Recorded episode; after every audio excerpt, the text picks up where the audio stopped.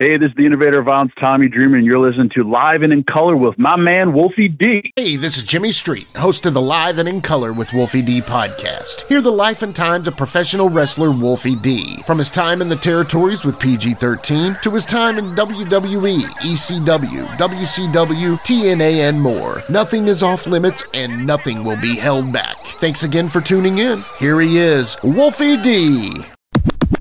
Ladies and gentlemen, welcome one more time to the Live and in Color with Wolfie D podcast, and today we are welcoming one of my personal favorite wrestlers of all time, the innovator of violence, Tommy "By God" Dreamer. How are you doing today, sir?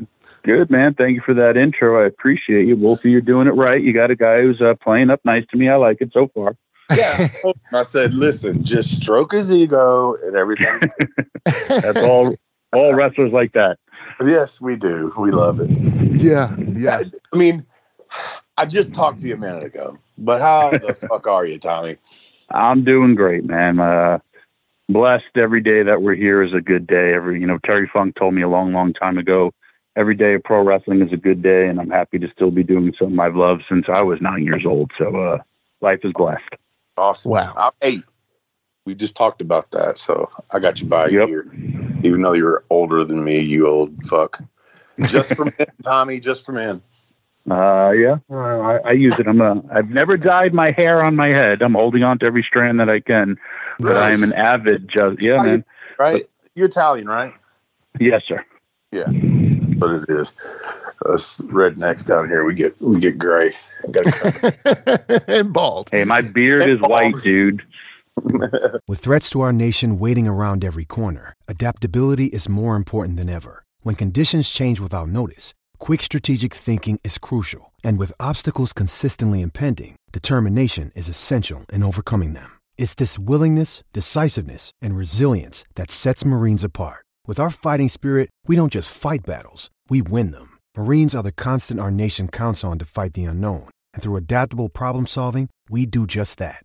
Learn more at marines.com. Hey folks, to get your official Live and in Color with Wolfie D merchandise, go to prowrestlingtees.com/live Wolfie D. Check it out.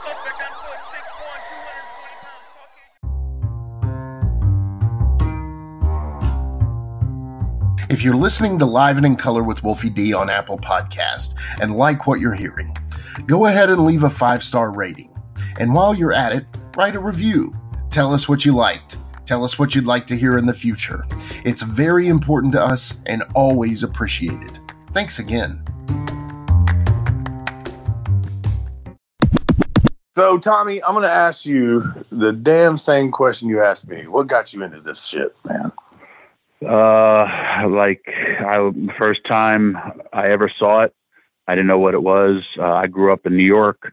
Back in the day, there's only, 2, 4, 7, 9, 11, channel 13, and the UHF channel. So there's 7 channels. Channel 5 doesn't even exist yet. Right. And channel 9, New York, me and my dad were Ranger fans. They're supposed to play the Montreal Canadiens. In Montreal, the game is snowed out because of the bad weather. So instead, they show professional wrestling from Madison Square Garden. I hear Vince McMahon's voice. I see this wrestler, Bulldog Brower, being crazy. And then here comes Bob Backlund, and I am all in from that moment. Really? I remember seriously bouncing up and down. And when you see a kid jumping up and down, you know they're excited. Love it today. Was Backlund over with you? Well, being up here in the North, I never seen wrestling before. Here he comes with the title, and he was the best guy ever. And he was my favorite. Then my dad takes me for my 10th birthday at the White Plains County Center to see Bob Backlund wrestle. I make a sign for him. He slaps my hand. I remember turning to my friend and I felt I had a superpower because Bob Backlund just touched my hand. Mm-hmm. He wrestles. He wins.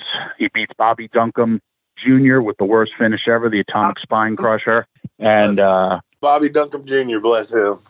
Yeah. No, I'm sorry, Bobby Duncum Sr. Oh, Sr. Okay. I was he beats his dad. Beats him with the atomic spine crusher. And then he comes by me, and I said, Bob, can you sign my sign for me? And he says, no problem. Wait for me, kid. Wait for me. So, of course, now me and Bob Backlund are chilling. We're boys. The show, I'm waiting for Bob Backlund to come back to sign my autograph. Yeah, he doesn't. Security says, hey, man, you got to go. I'm like, no, Bob Backlund has to sign my sign. And back then, dude, nobody made signs, you know? Yeah. But I did. It was Bob Backlund, number one. And I wrote his name too long, so I had a tape with Scotch tape, two construction posters together. Nice. And I'm waiting. The security gives up where the boys leave. He goes, well, you got to leave here, but they go right out there. For some weird reason, 10-year-old me did not want Bob Backlund seeing me with my dad. So I made my dad wait in the car.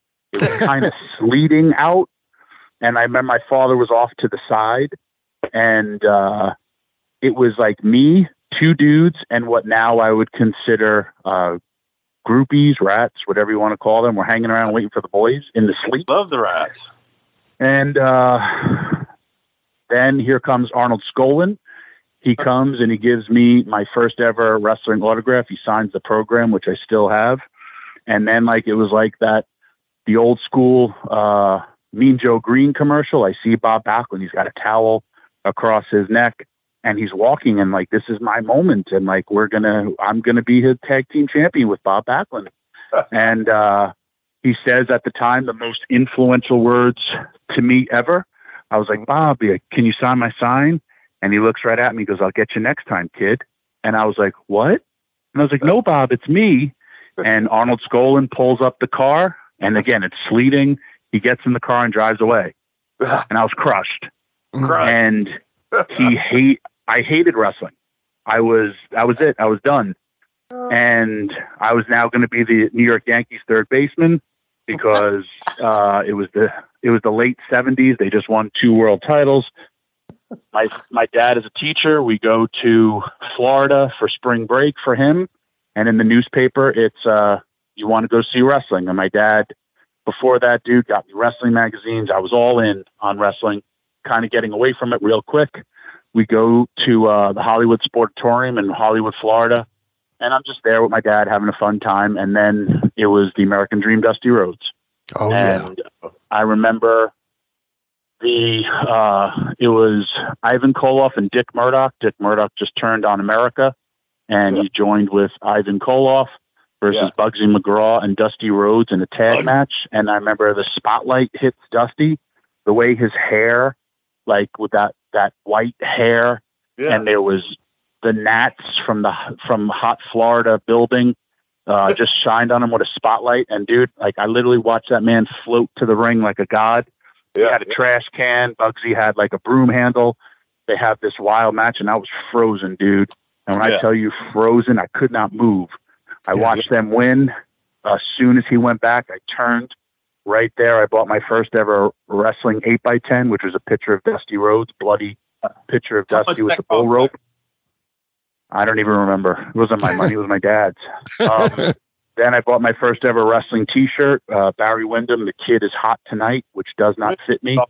Windham was awesome. Yeah, this is early Barry. Dude, I think about that card. Like, I saw Barry Windham versus Jimmy Garvin. I saw that main event. So many guys that were just like, what a great card.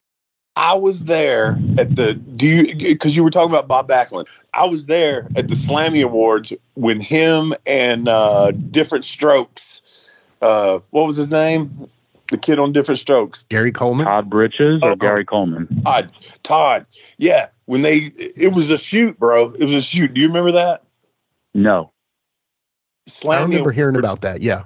Yes, Slammy Awards. I think it was 90. It was either 96 or 90. It had to be 97 because that's right before WrestleMania. Yeah, Backlund and Todd Bridges goes up there, and then I forget what the deal was, but it wasn't supposed to be like it was, and they ended up like locking up, and Bob fucking took him down, man. You guys, that's Bob. Yeah, look that shit up, man. Look that shit up. And you were talking about. Getting autographs and stuff. I'll tell you two of my favorites when I was a kid, and obviously got to meet both of these guys later in life. But as a young kid, I'm waiting at the Municipal Auditorium in Nashville. I knew where the wrestlers went in and whatever, and there's a little walk down where you can get kind of close. And Hawk, Hawk was, you know, one of my inspirations, man. And I said, "Hey, Hawk, can I get an autograph?" "What do I look like? A pen and a pad?" And then the other one, and he just kept walking. The other one was Barry Horowitz. And Barry Horowitz, before his WWE, WWF run, you know, is kind of like the greatest job or whatever. And that's not a knock. He's a carpenter. But he was in Memphis, and he was called Stretcher Jack Hart. So me being this young kid, thinks I was a smart mark before that was ever invented, and I go, "Hey, Stretcher Jack Hart," and here's Barry's comeback. "That's not my name, punk."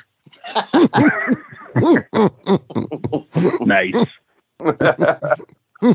But it was Dusty that really, like, he was my hero, man. I remember we got Florida Championship Wrestling on Tuesday nights at 11 or 11:30.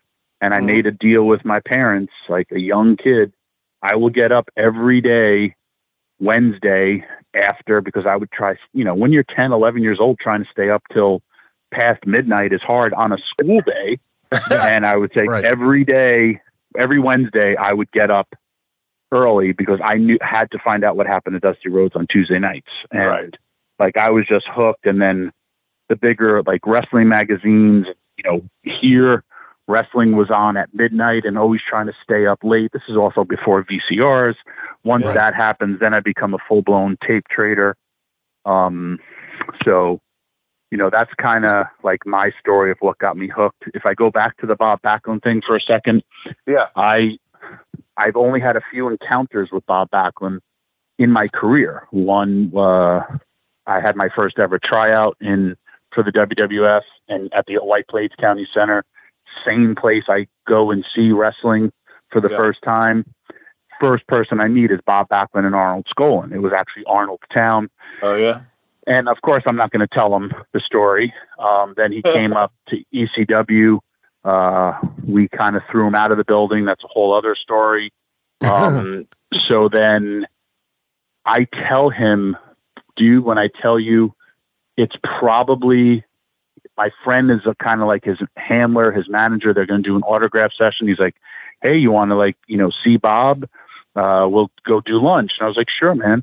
I sit there, I'm hanging out with Bob. I tell him the story, and it's seriously like 30 years later. And because I'm in my 40s, and I don't know, I just left WWE. So yeah, I'm close to 40, and I tell him the whole story, and he gets embarrassed, dude. And I'm like, "No, Bob, like, I've lived a life. I get it, you know?" And I was like, "You could have signed for me, 'cause there was only like 3 to 4 of us, but I get it, Bob. You know, you had to make the town. It was bad weather, blah, blah, blah." Literally, that was on a Friday. On Tuesday, I get mail. I open it up, and it's an autographed picture of Bob Backlund holding up the title. It says, "To my number one fan, Tommy Dreamer," blah, blah, blah, blah. That's awesome. Yeah. So it has to be, as you're a Dusty fan, though, sorry to jump to Dusty again, the Dreamer name, that has to be somewhat based off of Dusty, correct? Yes. As you know, and Wolfie will tell you, when you have all aspirations of yourself, what you want to be, when you're starting out, you know, I'm getting trained by Johnny Rodz, getting ready to have my first ever match. And I wanted to be Sting meets the Great Muta. We're talking 1989. Sting and Muta are super duper over. Right. I could actually do the roundabout handspring elbow. I could do everything Muta and everything Sting. I could still probably do it. It just was very slow. And I wanted to paint my face and spit acid because, you know, to be able to spit the green mist, you have to turn your intestines so you could spit the different colors of mist. If you squeeze it one way, it's green for bile. If you twist it the other way, it's blood. You don't want to be bleeding internally. And then if you twist it the other way, it's black bile. So I wanted to spit white and black. I had like a fluorescent thing I wanted to drink that used to come in those things that used to shake. Oh, and I would spit that because I wanted to spit this different type of acid in your face. Okay. And I wanted to be known as Tommy Acid. Okay. And my trainer, dude, I'm ready for my first ever match. And he's like, "What's your name?" And he's like, "Well, what's your gimmick?" And my trainer's WWE Hall of Famer, Johnny Rodz. And I say, "Tommy Acid." I literally lay out, oh, I'm going to be Sting meets the Great Muta. I'm going to paint my face, all this stuff. And I'm Tommy Acid. And he looks at me. And there was also a techno song called "This Is Acid."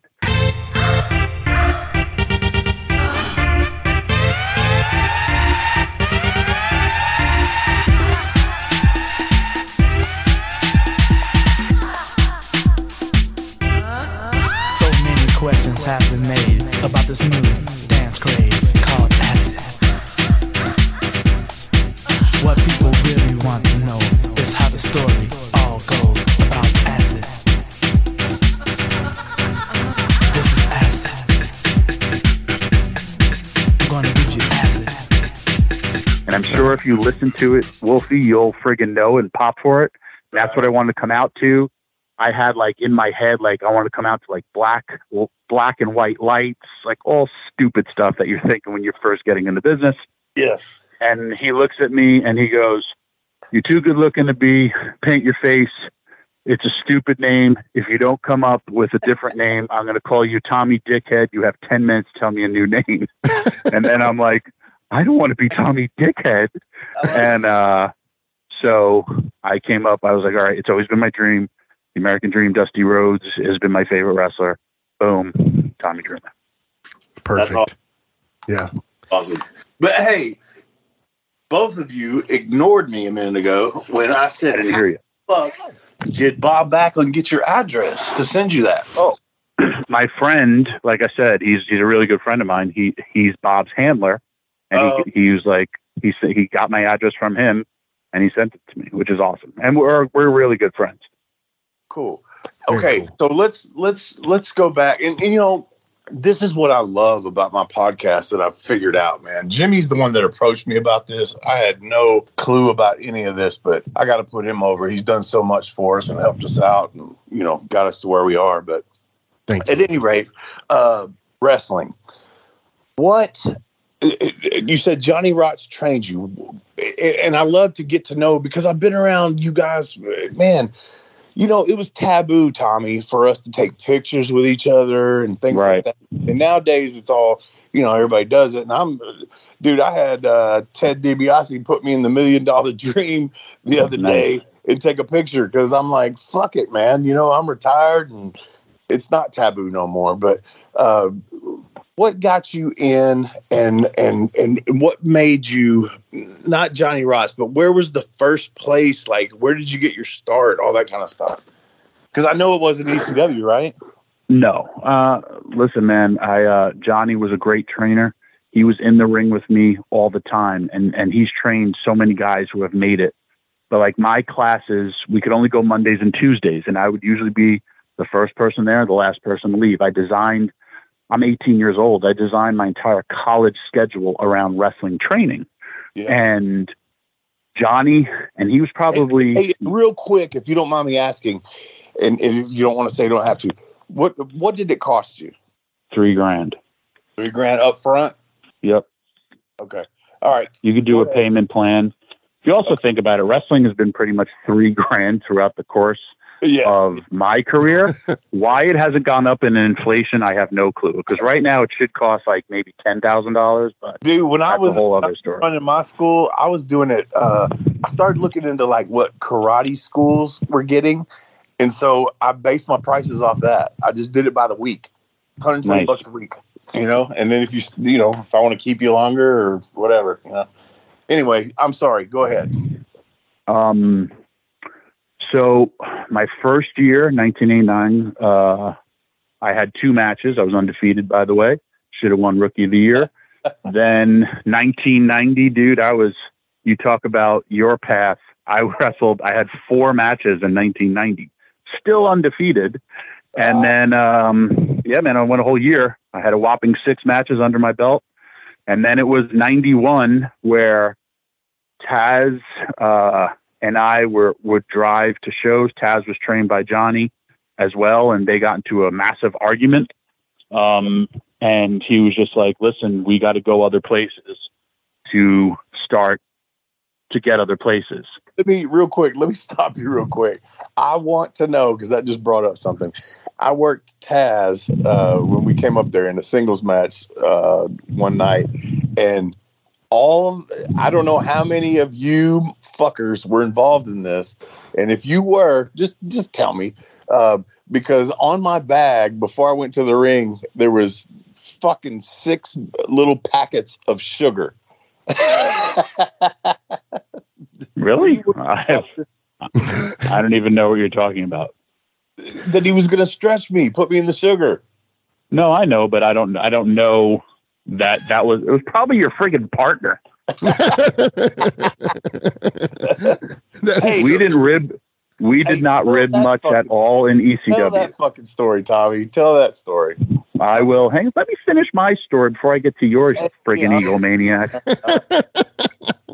So it was also my dad, because now, listen, I'm 21 years old, and my father's like, so you walk, and dude, but let me tell you, I would walk around campus or town. I was Joe Pro Wrestler. I was everything that you and I would hate. I would wear like Hulk Hogan yellow tank tops, you know, sticking out my chest, cowboy boots, fanny pack, thinking I'm Joe Pro Wrestler, but yet I've had 6 matches under my belt. But so yes, that's kind of why I did it. But my father was just like, okay, so let me ask you this. You've been wrestling for 2 years. How much money have you made? And I was like, nothing. And he was just like, okay, so how are you going to pay your car insurance, pay your car? Because they were paying it, my parents. Yeah. And I was like, well, Dad, like, you know, and he was like, listen, you gave this man X amount of money at the time, your life savings. If you want to have a family, if you want to pay bills, how are you, like, you better start doing this, or else I'm going to make you like pay for your car insurance and pay for things. And I was just like, no problem, Dad. And then it was also literally at that same time, Taz was like, we got to go other places. We got to go wrestle more. And I hooked up with the Savoldis, and I have been on television from 1991 up until 2022, ever since. I hooked up with the Savoldis. I was there for about, they would run minimum twice a month, and they had local TV. I mean, actually they had national TV, but this is all on, remember, old school sports channels. Yeah. And like, I would wrestle every weekend. Then I changed my whole school schedule around, because the deal I made with my parents, they would support me as long as I stayed in school and got my college education. Right. And they did. And like, I would wrestle every Friday, Saturday, on the road ever since, you know, pretty much 91. From there, there was this guy, Tony Rumble, the Boston Bad Boy. He was the booker. He was always managing Taz. He got us on an indie where Sabu and Taz became like this big rivalry on the indies. You started getting an indie buzz, and we were known as the, you know, the good workers from up north. Me, Taz, Chris Candido, Damian Demento, Bill DeMott. We were like the known guys that were good wrestlers. I was blessed to have worked every name for the Savoldis. Like, literally, I'd worked Tony Atlas, Dick Slater, Honky Tonk Man, Rick Rude, Rick Martel, Greg Valentine, have competitive matches because I was a young, good-looking baby face that could sell with a good body. Let's take a quick time out and get a word from one of my dope-ass sponsors, and we'll be right back with more Live and in Color with Wolfie D.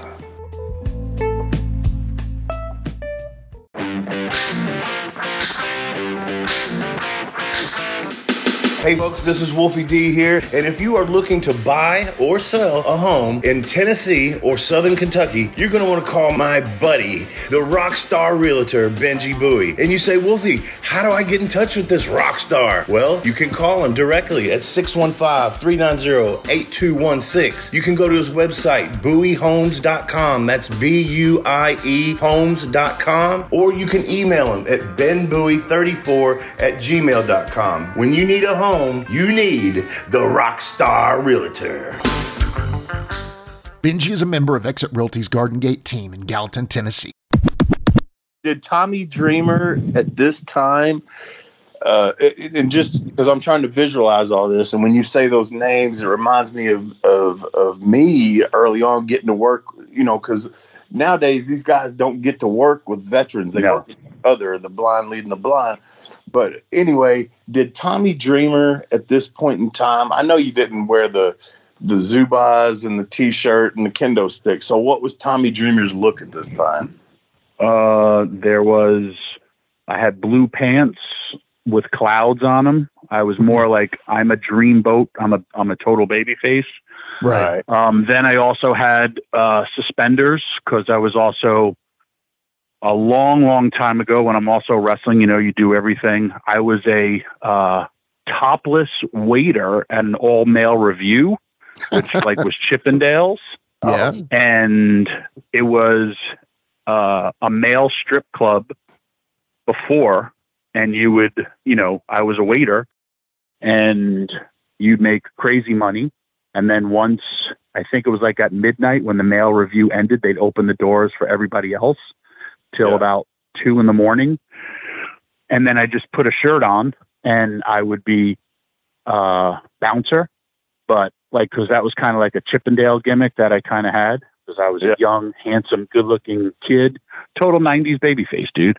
Right. And, then I met, I drove Taz to the arena because Taz was supposed to wrestle Sabu on the first ever ECW that show that Paul took over. I wrestled under a mask the first November to Remember. And then the next night I did TV. Me and Taz, we wrestled each other 1,000 times, had a really ahead of its time matchup. We did the match, and I had a job in wrestling ever since. That's awesome. Cool. Very cool. Now, your story, you want to know about your partner. Yeah. You talk about, like I said, it was probably Jamie who did that with the sugar packets on your bag. So this is ECW. I don't know the building, but this is, you know, when you walk into those locker rooms, where when you walk in, you have to take a couple of steps and all of a sudden the lights go on because they're motion censored. Yeah. So this is a new concept during the 90s. I walk in and like I take a few steps, and then as soon as I walk in, Jamie is butt naked in the middle of the room. And like I freeze and I'm like, what are you doing? Because the lights go on. And he goes, I'm just shaving my pubes. And the lights went off. And I'm like, and he goes, I got scared. And I'm just standing here waiting for something to happen. And I go, like what? He goes, I don't know. Like Tommy Dreamer walking in. And I go, okay. And then I go, why are you doing it in the middle of the locker room? And he goes, it's Wolfie's beard trimmer. I'm ribbing him. Oh, so my God. He shaving his nuts and his taint with Wolfie's beard trimmer that he's going to put it on his face later. Fuck him. He's an asshole. So his own partner just decided, I don't know for what reason, to rib him and put that stuff, put his pubes all over him. That's what I walked into. And I always tell everybody, this is what I call my 20s on a Saturday. It's totally different than most people's 20s. I guess Jamie hadn't heard of manscaped.com, a code Wolfie, 20% off plus free shipping. Nice plug. The funniest part, too, is that you completely stooged him off to me. You came bathroom. You came to the bathroom. You walk up to me and you go, hey, Did you know your partner's in there shaving his nuts with your beard trimmer? And I said, what? And I dashed in there and fucking yes, he was in the stall when I got in there with his leg propped up on the toilet, trimming up under his balls. It's taint that you said, trimming up under there. And I said, give me that motherfucker. And then I said, no, here, you keep it. It takes a mastermind to just think of that for one day. Yeah. Yeah. Hey, you had asked me what. Listen, again, ECW really didn't do ribs, but I will tell you one that I was a part of. Yeah. So back in the day, there was a wrestler named the Rockin' Rebel, and he would always get under Paul's skin. And so he basically, Paul tells him we're in Wildwood, and we would do first match battle royal. The winner gets to fight Shane Douglas in the main event. Okay. So we do the battle royal. Paul tells him, hey, it's not working out with Shane as the champion, and I'm going to make you the champion. You're going to win the title tonight. First, you're going to win the battle royal. Then you're going to, work with Shane, and you're going to, be the face of ECW, blah, blah, blah. Mm. So he's one of those guys who would totally be braggadocious about it, blah, blah, blah. He's no longer with us. He went a little crazy. He went a lot crazy. Yeah. So he doesn't tell anybody because Paul tells him, and Paul makes him leave the room. So then we have our battle royal meeting, and Paul says, listen, everybody, I told him he's going out. He's winning the battle royal. And I totally set him up, and I want him out first. So he comes out last with the whole pomp and circumstance, and Paul's like, just get rid of him. So when I tell you, everyone starts attacking him, throwing him out, but jokingly, and you got to go, bro. And he's like, no, what the hell are you guys doing? And all of a sudden, he starts rifling real punches at everybody. He thinks everybody's shooting on him. So then, and ECW, we were a different breed. We now all start beating the piss out of this poor guy. Yeah. And he's holding on to the top rope. And I remember people biting his fingers and kicking him. His chute gets eliminated. Every time he tries to slide in, people are kicking him. And he's freaking out, so he goes to the back, and Paul's like, what are you doing? You're blowing all my... And he's like, they eliminated Paul. He goes, get back in there. And this idiot decides to come back in, and they're all beating him up, and I'm like, dude, you gotta go. It's a rib. You're getting ribbed. You're gonna get your ass beat. So he basically, he learned a very, very valuable lesson that evening. So it was pretty funny, and a lot of this stuff, but the fact that it happened in front of a packed crowd is just because the fans just think they're seeing a battle royal. But when live rounds are being offered, they're literally ribbing a guy during a match, during a thing. And then everyone's legit eliminating him because that's what we have to do. That's right. This is early ECW. So my brother and I were huge fans of wrestling growing up, and we grew up in a small town in Southwest Virginia near Bristol, Tennessee, and we would watch WCW, NWA, WWF, Smoky Mountain, Memphis when we could, but we just found out around 95 or so at 2 a.m. in the morning, the local public access channel played ECW. Okay. Oh, boy. Yeah, so all of our friends were all marking out for it. We went from being, fans of the Four Horsemen to now we're okay, I'm Sandman, you're Raven, you're Tommy Dreamer, you're Taz, this, so on and so forth. So the time frame is about 1996, 97. I am at that time in a band that was like a hard rock band. We wrote our own songs. And so I ordered 2 t-shirts from ECW. I ordered the Taz for my brother, Survive If I Let You. And then I ordered yours where you are, you're kind of leaning on the Dreamer name. And then on the back, it says Innovator of Violence. So I ordered them. And then a month or two goes by and the charge goes through on the card, but we never actually get the shirts. So I call the number I called to order them, and a lady picks up, and she's very nice, and she says, "Oh, honey, I am so sorry." You know, very, very New York lady saying, "I'm so sorry. I'll get someone on that, and we will get those shirts out to you." And I said, "Okay, great." Well, somebody calls me back in like a couple of days, and it's a deep, I mean, you can tell it's like a deep Brooklyn accent. And he's like, "Yeah, heard you had a problem." I'm not going to imitate the accent, but you'll get it. "Yeah, I think you had a couple issues with the order. You ordered a couple shirts." I said, "Yeah, my brother's a fan of Taz. I got him this shirt. I'm a big fan of Dreamer. I got this shirt." He was like, "Oh, okay, cool. I'll get it sent out to you."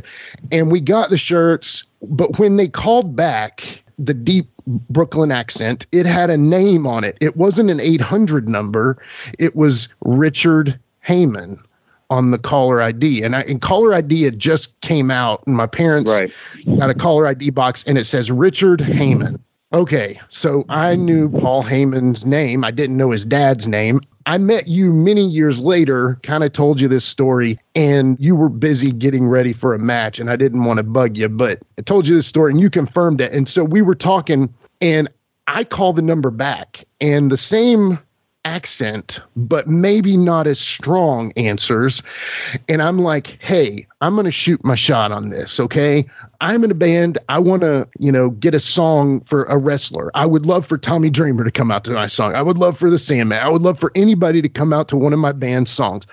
So I sent like 3 CDs up to an address. And anyway, long story short, never happened. Of course, maybe it was a good coaster for somebody, but the cool thing is they sent a DVD. I think they sent 2 T-shirts, something else. It was like really cool. Anyway, so like I said, I talked to you many years later, and you were getting ready for a match with Jerry Lawler in Nashville, and I didn't want to bug you too long. But you actually confirmed that was probably not only the New York lady was Paul's mom. Yep. And then Taz, and it could have been you that I spoke to on the third time. And I'm sure I was the one who sent you the CDs and the T-shirts and the stuff. The old ECW office was run by myself. Yeah. Guido, Devon. We used to kind of always have kayfabe names, which were all names from Seinfeld. We had the same people when the original House of Hardcore Wrestling School was Taz, Perry Saturn, and Bubba, and then Mikey Whipwreck. They all used Seinfeld names. Right. But when stuff like that happened, Paul's mom would, kind of follow up with it, and then I would make sure that it got done, and Paul's father. And that's, if you ever hear old school Paul promos, he would talk about Tricky Dickie Heyman. That was his homage to his dad, Richard Heyman, who was they both great people. And it was a real mom and pop shop. Eventually we got a fulfillment house, and they were actually fulfilling orders, but we would still, because we're pro wrestling, we don't trust people. We would go out to the fulfillment house once a week instead of giving them all our T-shirts, because we would also have to load them up for the road, and different wrestlers. Like, I would make sure, like, some of the ring crew would get paid, just because they would then bring the merch. And then, so then we would, not only did they get to wrestle, but then they'd be on the card wrestling, but then they'd also get their hotel and their trans. They weren't flying, but they were at least driving to the events. And, we did all that stuff. So when I found that out, I called my brother immediately, and I said, "Jared, you're never going to believe this." I said, "That was probably and so I kept the phone that had the caller ID attached to it. I kept that phone well into the 2000s to show that I had spoken to someone at the Heyman household. It was the craziest story, because I knew for a fact I couldn't call WCW and talk to my favorite wrestler, Ric Flair. And I knew that I couldn't call WWF and talk to Hulk Hogan or whoever, but it blew my mind that I actually had spoken to you, and probably Taz, and then, like you said, Paul's very sweet mother. She was just absolutely a darling, So anyway, yes, she was, and sadly, I still know that phone number. Well, I don't have that still, but I thought about that phone number, my own phone number from memorized. My first house. memorized them. Yeah. Crazy well remembered. Just kidding. We'll be right back with Current Affairs. DJ, hit the music. It's a current affair. It's a current affair. Loving in color. It's a current affair. Loving in color. All right, we're back with Current Affairs with the innovator of violence, Tommy Dreamer. Tommy, this is a fun segment that we like to do that kind of picks the brains of the wrestlers that we talk with about the current product. The main one that I always ask our guests is, who are some of the current wrestlers going, either upcoming or current stars, that you really like to watch? I like to watch everybody, and that's not just a general answer. I love this business. I do watch so many people perform. I'm a big fan of so many. I'm trying to think offhand. Like, I still love watching AJ Styles. I've wrestled him. I truly do think he is phenomenal in the ring. I love seeing my friends still doing it. Up and coming wrestlers, there's a lot of talented. I'm probably one of the biggest Young Bucks fans. I didn't get it until I wrestled him live at the first ever All In, Orange Cassidy. Yeah. There's so many great wrestlers out there. Everybody can nitpick. Everybody can be a Monday morning quarterback, if you will, but there's so much great talents where I'm also sitting there like, how do they physically do that? Like somebody like a Ricochet, how does he, like, you know, is he going to be the next Rey Mysterio? Because you think when you've seen everything in professional wrestling, yet this guy can pull off a move that you haven't seen before. And that's hard to do in wrestling. I like watching everybody. Part of my job on Busted Open is we literally break down every single wrestling show. So that answer, I don't have an answer for you, because I enjoy everybody. Yeah, no, and I think that's the perfect answer in person, because that's the honest opinion of your thoughts there. So jump on here real quick. Of course, Wolfie. It's your show, buddy. Just something that I saw the other day, and Jimmy, we were talking about this after we did a watch along the other day, and I watched Jamie and Chris Candido, and there was like a superplex or something, which made me think of this clip that I saw on Facebook. It was an indie show, and the guy did a fucking, and you're ECW, and you guys, you know, lifted that fucking bar as far as bumps and all that kind of stuff. So saying this to you, I really want to get what you think. The guy does a damn reverse hurricanrana off the top rope. It looks like it fucking kills the guy, man. I mean, that's a crazy bump anyway, just on the mat, but off the top, I mean, it looked like it killed him. But then the dude, I mean, he pretty much popped up, no sold it. I mean, he was staggering, and the guy that did it jumped up to the second rope and come off with a RKO for the 1-2-3. And I'm thinking, man, why would you not just beat him with that? Because it totally shit on the fucking move that looked way more impressive than the RKO. What do you think about stuff like that? Well, here's what I say. And, you know, we've talked about the past. I don't go back and watch any of my stuff, but I know a specific spot that I used to do, and it was me and Raven. Raven and I, we used to do this all the time. He would shoot me off, go for a drop kick. I would hook the ropes, literally give him a knee drop to his groin. He would pop up selling, and what would I do? I would pick him up and run him again. If I saw myself do that today, or a wrestler do that today, I'd be like, what the hell were you thinking, blah, blah, blah.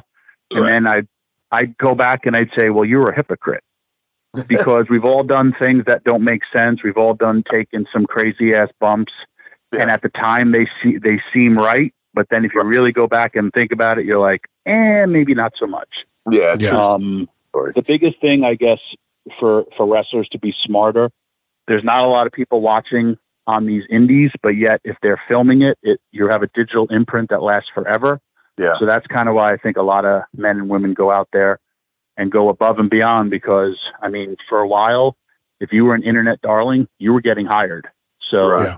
Yeah. What I have to say about it is, man, don't get hurt, But yes, maybe sometimes save it for the bigger shows, because when you're in your 20s, you think 30s and 40s is so old. But when you've lived it like we both have, it's like, man, I wish I was smarter, back then. True story.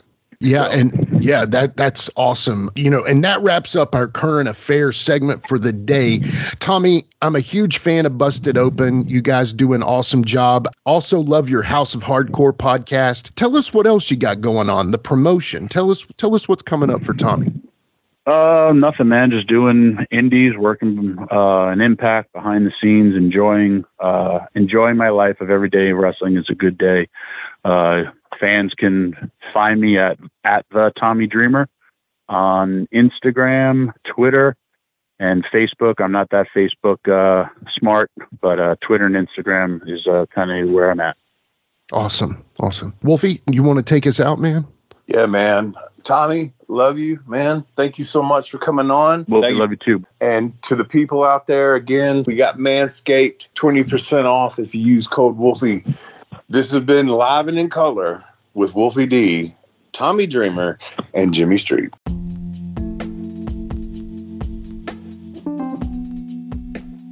And now a word from our sponsor.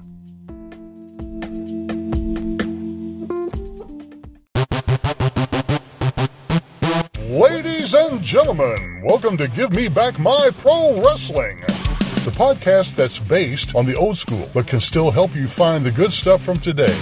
Jimmy Street and the Plastic Sheik, Jared, are the undisputed tag team champions of the wrestling podcast world. From thought-provoking topics to superstar interviews to action figure expertise, this team does it all. And all they ask is, give me back my pro wrestling.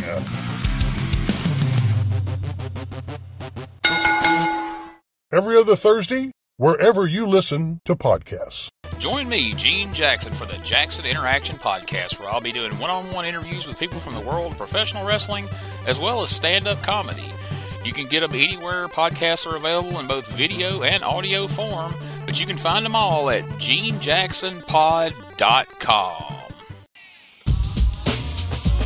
That's right, it's the Talk of Middle Tennessee, the channel you love to hate and the channel you hate to love. It's Brian Turner from Brian Turner's VHS Rehab. And if you're looking for matches from Wolfie D to Jerry Lawler to Dusty Rhodes and the team that put a pimp before your eyes and a goatee between your thighs, Booty Call and Athena, go to LostWrestling.com. See, I made it easy for you. Brian Turner's VHS Rehab. Booyah.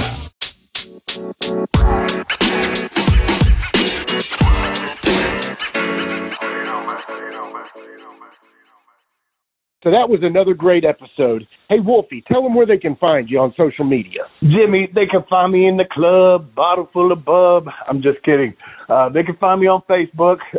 My personal page is Warren Wolf, WLFE. I'm on Instagram, at WarrenWolf13. You can always find us on Facebook, Twitter, Instagram, and YouTube, at LiveWolfieD. Here's the thing. Wolfie always has offers for his autographed photos. He has a selection of some awesome photos from throughout his career that he will autograph and personalize any way that you want him to. Just contact him either directly at his personal Facebook page or through any one of our other pages, and we'll make sure you get in contact directly with Wolfie. Get those photos, right, Wolfie? Yeah, I've got some good stuff on there, to help with the podcast. Folks, if you can't get out to a show to meet Wolfie D, there's nothing like that, especially for the fans of PG-13 and Wolfie D. And before we go, you can always find me, your host, Jimmy Street, at James Rock Street on Twitter, Instagram, and YouTube. And hey, Jimmy, before we go real quick, I just want to add in there, from the bottom of my heart, I really appreciate, first of all, the work you've done for this podcast. You have worked your butt off. Secondly, the people that are liking the page. Beyond that, even more, is the people that are listening, and we really appreciate that. Yeah, and remember, guys, the podcast drops a new episode every Monday at noon, and our past episodes are streaming now on demand on all major podcast formats. Thanks again.